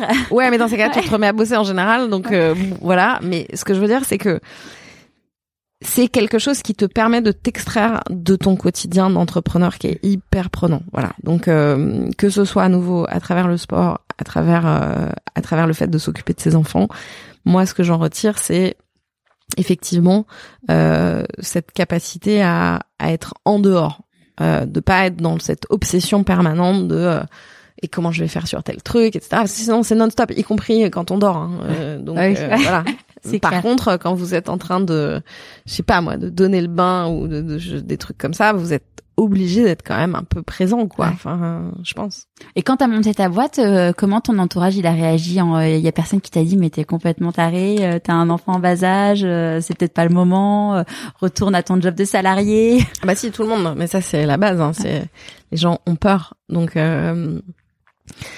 ils ont peur et puis euh, ils pensent que te protéger euh, c'est euh, c'est te dire de effectivement de bien rester dans le rang de voilà. Moi j'en parlais hier avec quelqu'un qui me disait euh, je me fais l'avocate je dis ah, mais quand même euh, vous étiez arrivé euh, très haut dans les grands groupes etc est-ce que c'est pas risqué? Parce que finalement si jamais ça marche pas qu'est-ce qui va se passer? Comment vous allez rebondir? Parce que vous savez les grands groupes ils aiment pas les entrepreneurs etc je dis bah ouais ok mais enfin de toute façon ils m'aimaient pas déjà avant. Donc enfin ce que je veux dire c'est que et, puis en plus cette idée comme quoi un grand groupe protège, bah bon, moi ce que je vois c'est plutôt des gens de 55 ans qui se font débarquer, non? Ouais, c'est vrai que je pense qu'il y a cette idée comme quoi les grands groupes, rester dans un grand groupe c'est bien, ça protège, etc. Mais en vérité autour de moi je vois surtout des gens qui ont plutôt 55 ans et qui se font débarquer, donc je suis pas totalement sûre. Enfin quelque part, moi ce que je disais c'est merci de ta sollicitude et je comprends ton point. Euh, Maintenant, je pense que c'est peut-être le choix le plus sage finalement euh, de devenir son propre patron euh, à plutôt à 35 qu'à 55 ans, parce qu'on a plus de capacité à s'adapter, hein, euh, plus de souplesse, euh, voilà. Et, euh, et voilà. Et je pense que finalement, euh, c'est peut-être voilà le, choix le plus raisonnable euh, in fine. Euh, puis bon, voilà. Après, il y a aussi toutes ces questions d'être aligné avec soi-même, de, de, de faire ce qui plaît, quoi. Enfin, je pense que c'est il y a un moment où on peut comment dire faire bonne figure et privilégier un certain nombre de choix, y compris euh, en acceptant des, des, des, questions de politique interne euh, qui sont pas forcément toujours très productives. Et puis euh, voilà, on peut tout à fait s'en accommoder, ou alors on fait le choix de se dire bon, finalement, à quoi bon quoi. J'ai vu, j'ai vu que tu avais reçu la hum, le chevalier du mérite de Nicolas Hulot. Mm. C'était en début d'année. En fait, j'ai été nommée par euh, Nicolas Hulot quand il était encore euh, au ministère. Après, l'organisation de la remise, effectivement, s'est faite euh, en décembre dernier. Et, et voilà, effectivement, ça fait partie de Enfin, c'est très touchant, hein, mm. évidemment, d'être, euh, comment dire, reconnu. Tu postules pas, c'est on te on te nomme euh, spontanément. Ouais. Génial. Non, tu peux pas postuler. D'accord. Euh, c'est un choix. Mm. Après, il y a plein de gens qui qui s'organisent pour que leur nom soit murmuré aux oreilles des, des décideurs. Moi, c'est pas mon cas. à tel point d'ailleurs que quand j'ai reçu le, le mail me demandant ma date de naissance, etc. pour pour voilà m'enregistrer euh, dans, dans le process. Euh, je reçois le mail et on était à l'époque en négociation avec le, le ministère de, de l'écologie, enfin de développement durable, euh, pour être leur fournisseur en, en fleurs et plantes. Et c'était mes genre des discussions sans fin avec l'administration et tout. Et le moment où je reçois le mail où ils me disent euh, on a besoin de, votre date et lieu de naissance, là j'ai pété un câble, j'ai failli répondre en mode non mais euh, ça va aller quoi. Enfin vous êtes la police ou quoi euh, Et au moment où j'allais renvoyer le mail, je regarde l'intitulé de l'objet et là il y avait écrit Ordre national du mérite. Ah d'accord, ok. Non, okay, pas de la même chose. D'accord, je vais vous donner ma date de naissance, il y a pas de problème. Voilà. Mais c'était euh, donc voilà, donc non, je m'y attendais pas du tout et euh, et c'est c'est hyper euh, flatteur et voilà moi qui suis quand même très attachée aux institutions à la République et tout ça je, je suis très flattée de faire partie de ah c'est super de cette cohorte ah, c'est, c'est super beau. Qu'est-ce que tu penses que la petite Hortense de 6 ans euh, dirait si elle te voyait aujourd'hui? Hmm. Je pense qu'elle serait vraiment très contente que je fasse des fleurs. Que j'ai que j'ai quand même un métier que même si euh, je voilà je, je, fais de la tech, je fais de la logistique, hein, l'essentiel de mon quotidien c'est pas, enfin moi je manipule pas les fleurs, euh, je le regrette d'ailleurs, hein. mais mais voilà, mais je pense que elle, elle trouverait que que c'est quand même cool. D'ailleurs, c'est ce que dit mon fils. Il dit maman, elle est fleuriste. Je trouve ça quand même trop cool, quoi. Enfin, c'est c'est c'est bien que euh, qu'il ait cette idée que euh, que en tout cas voilà je suis au service de la nature je pense que ça le c'est quelque chose qui plairait à la petite euh, Hortense de 6 ans et c'est quelque chose qui plaît à mon fils qui a presque 5 ans euh, qui dit choix dit renoncement quels ont été les tiens ou quels sont les tiens aujourd'hui? On en parlait juste avant. C'est vrai que bah, j'ai renoncé à un certain confort, euh, même si aujourd'hui je gagne euh, bien ma vie. Hein. Euh, mais c'est mais c'est pas ça le confort. Le confort, c'est aussi une forme de de sécurité et de certitude sur l'avenir que qu'on n'a pas quand on est entrepreneur. Même si les années passant, on en a de plus en plus, Dieu merci. Mais ouais, je pense que après, c'est aussi, il y a quelque chose de plus personnel qui est que hum, c'est une aventure tellement singulière euh, que c'est compliqué de la partager en fait. Euh, il y a un moment où et c'est pour ça que c'est très important et que les entrepreneurs ont tendance à se regrouper entre eux et à avoir des, des espèces de, voilà, de, de, groupes de parole. Enfin, ça s'appelle pas des groupes de parole, mais c'est pas les alcooliques anonymes, mais c'est pas loin quand même. Il y a un côté un peu, c'est très, c'est très addictif en plus. Euh, donc il y a, c'est, pas simple d'en parler avec des gens qui, euh, qui sont pas dans, dans cette dynamique là. Donc je pense que ça, ça est seul un peu. Euh, Parce que dans ton entourage, t'as as des entrepreneurs? Oui, bah enfin je, je comme j'ai dit, j'ai ma tante, qui est entrepreneur mais qui est quand mm. même d'une autre génération et voilà et à qui je suis dont je suis pas super proche euh, non plus donc euh, donc voilà donc c'est vrai qu'au quotidien euh, quand vous allez rejoindre des amis boire un verre au resto ou quoi souvent moi je j'ai tendance à me taire parce qu'en fait c'est c'est c'est difficilement communicable en fait, je trouve. Euh, voilà, mais bon, je pense que c'est comme toute expérience un peu pas extrême mais euh, mais quand même assez euh, raide. Mm. euh, je pense que c'est enfin quand je dis ça on a l'impression que je parle de souffrance mais c'est pas le cas c'est pas du tout ce que je veux dire. Moi je, je m'éclate j'adore ce que je fais enfin voilà. Et donc c'est pas c'est pas ça que je veux dire mais voilà c'est c'est quand même on est, c'est particulier quoi. t'as des euphories que les gens ne peuvent pas comprendre et des inquiétudes que les autres ne peuvent pas comprendre quoi. Ouais, ouais. effectivement il y a il y a un delta enfin c'est c'est c'est il y a un delta tellement fort entre d'un jour à l'autre etc que c'est très difficile de partager ça. Ouais. À partir de quand, du coup, t'as pu euh, te payer? Euh, bah, au bout de deux ans. Ouais. Après la, la fin du chômage. Euh, ouais. Ouais. Ouais. C'est euh, enfin mon mari a créé sa boîte et au début au enfin au bout de six mois de la boîte je l'ai rejoint. Et souvent je lui ai dit je suis restée dans, pendant six ans dans sa boîte. Et souvent je lui dit en fait ça m'a énormément aidé en fait d'être euh, bah, d'être avec toi en fait au quotidien. Parce que le soir quand tu rentrais et que tu faisais la gueule je savais pourquoi j'avais pas besoin d'aller euh, frapper à la porte de l'homme dans sa caverne. Et et c'est vrai que ouais c'est la vie d'entrepreneur pour en tout cas pour l'entourage. Parfois c'est difficile de comprendre ce qui se passe et c'est ouais c'est un univers très quand tu si t'as ton conjoint qui est dans un grand groupe et toi t'es entrepreneur t'es dans un un grand écart ouais. Ouais t'es mm. t'as pas le même langage quoi. Non.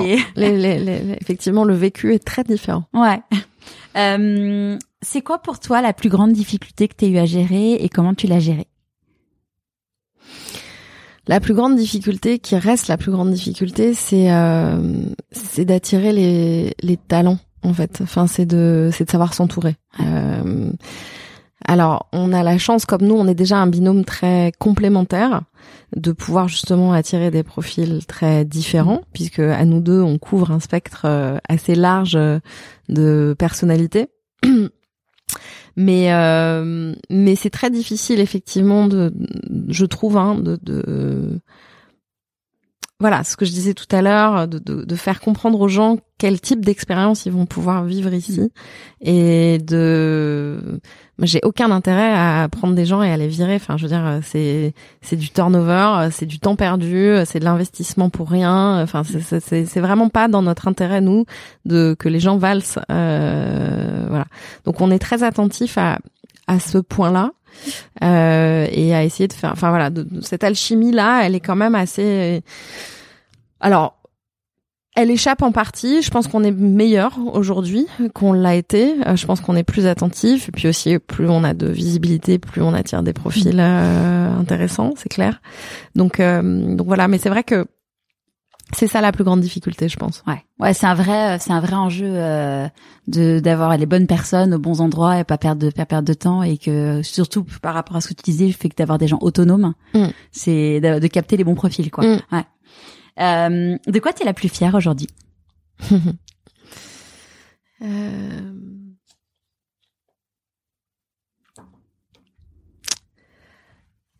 Je pense que c'est cette euh, le fait de, faire vivre, enfin faire vivre. Attention, le fait d'apporter quand même, ouais, c'est presque 2500 euros par mois par fleuriste qu'on leur apporte. Donc c'est considérable. Hein. Enfin, je veux dire, faut, faut s'imaginer ce que c'est que le revenu d'un artisan fleuriste. Donc je pense que c'est ça, c'est garder, c'est notre maître mot, comme je, je l'ai dit, c'est empowerment. Donc il y a vraiment cette idée de euh, garder les gens autonomes euh, d'être leur propre patron, mais de les soutenir dans cette démarche-là. Et qui plus est, nous, notre réseau, que ce soit chez les horticulteurs ou chez les fleuristes, c'est un réseau qui est très féminin. Donc, je pense qu'on est un gros acteur, enfin, un gros acteur. On est un acteur important au service de l'entrepreneuriat féminin et donc de cette espèce de, j'ai commencé en parlant de mon vélo et de la dimension d'émancipation, etc.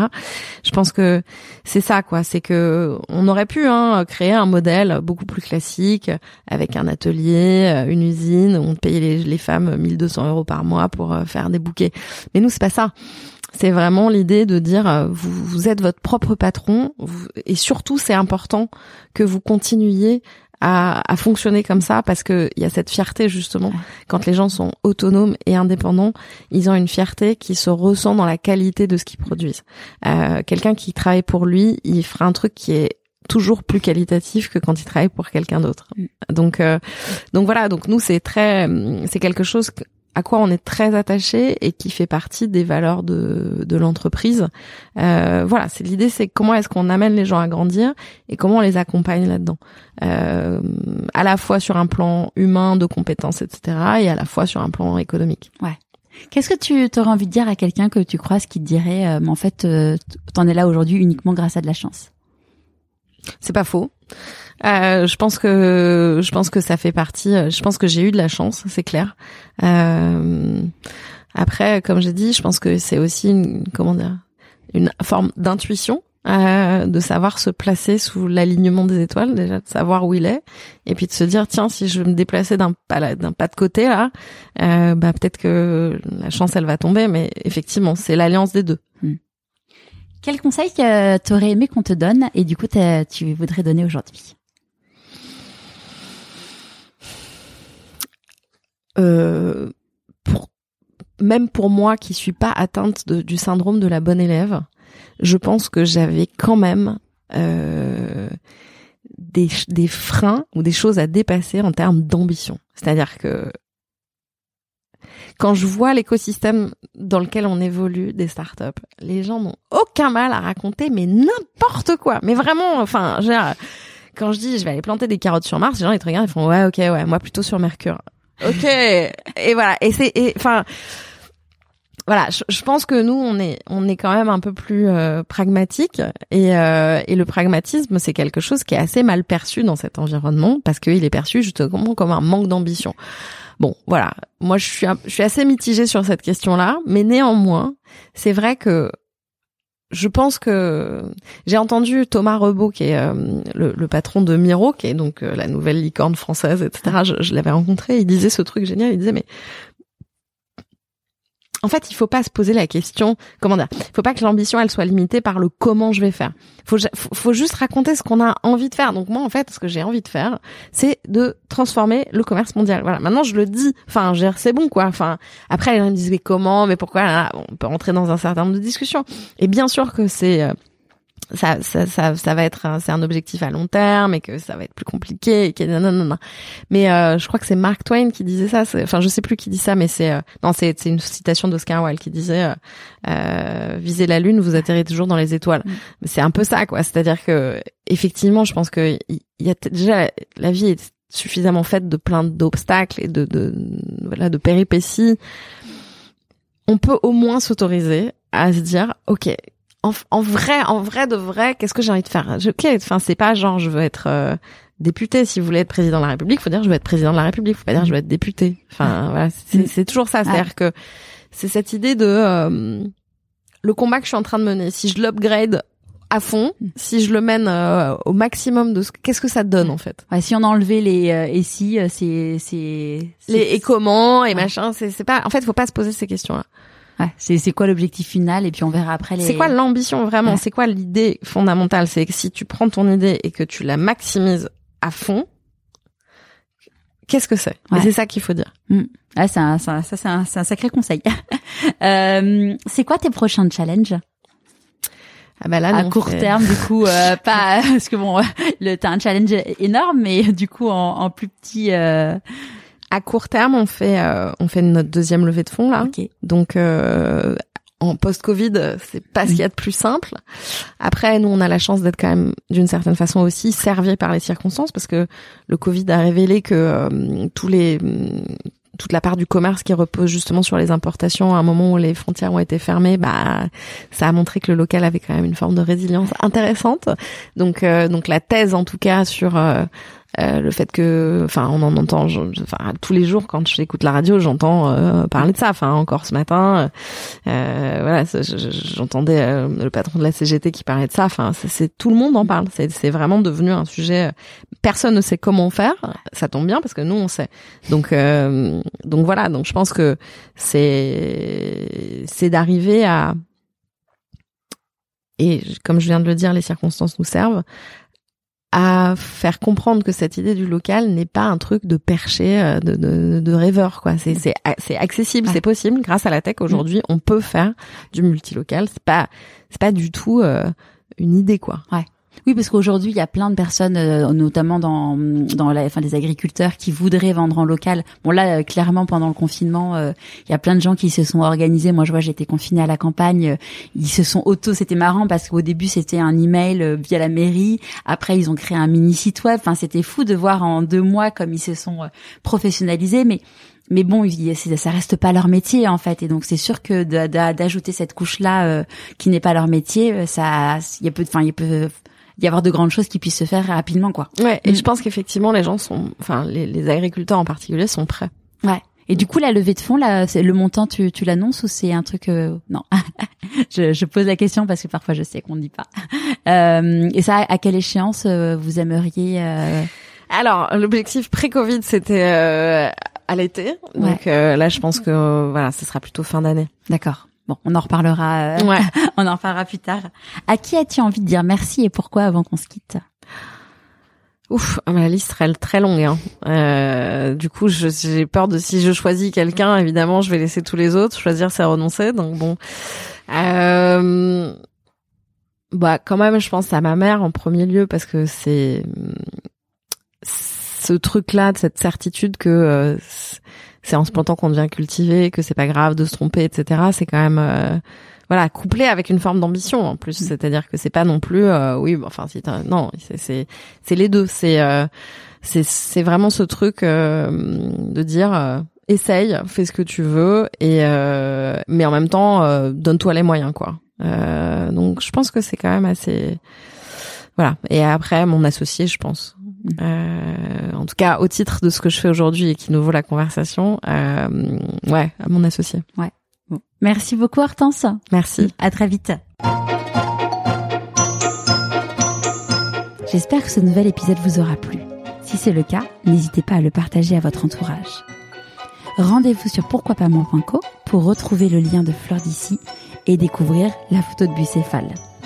Je vous dis à jeudi prochain pour un nouvel épisode de Pourquoi pas moi. Música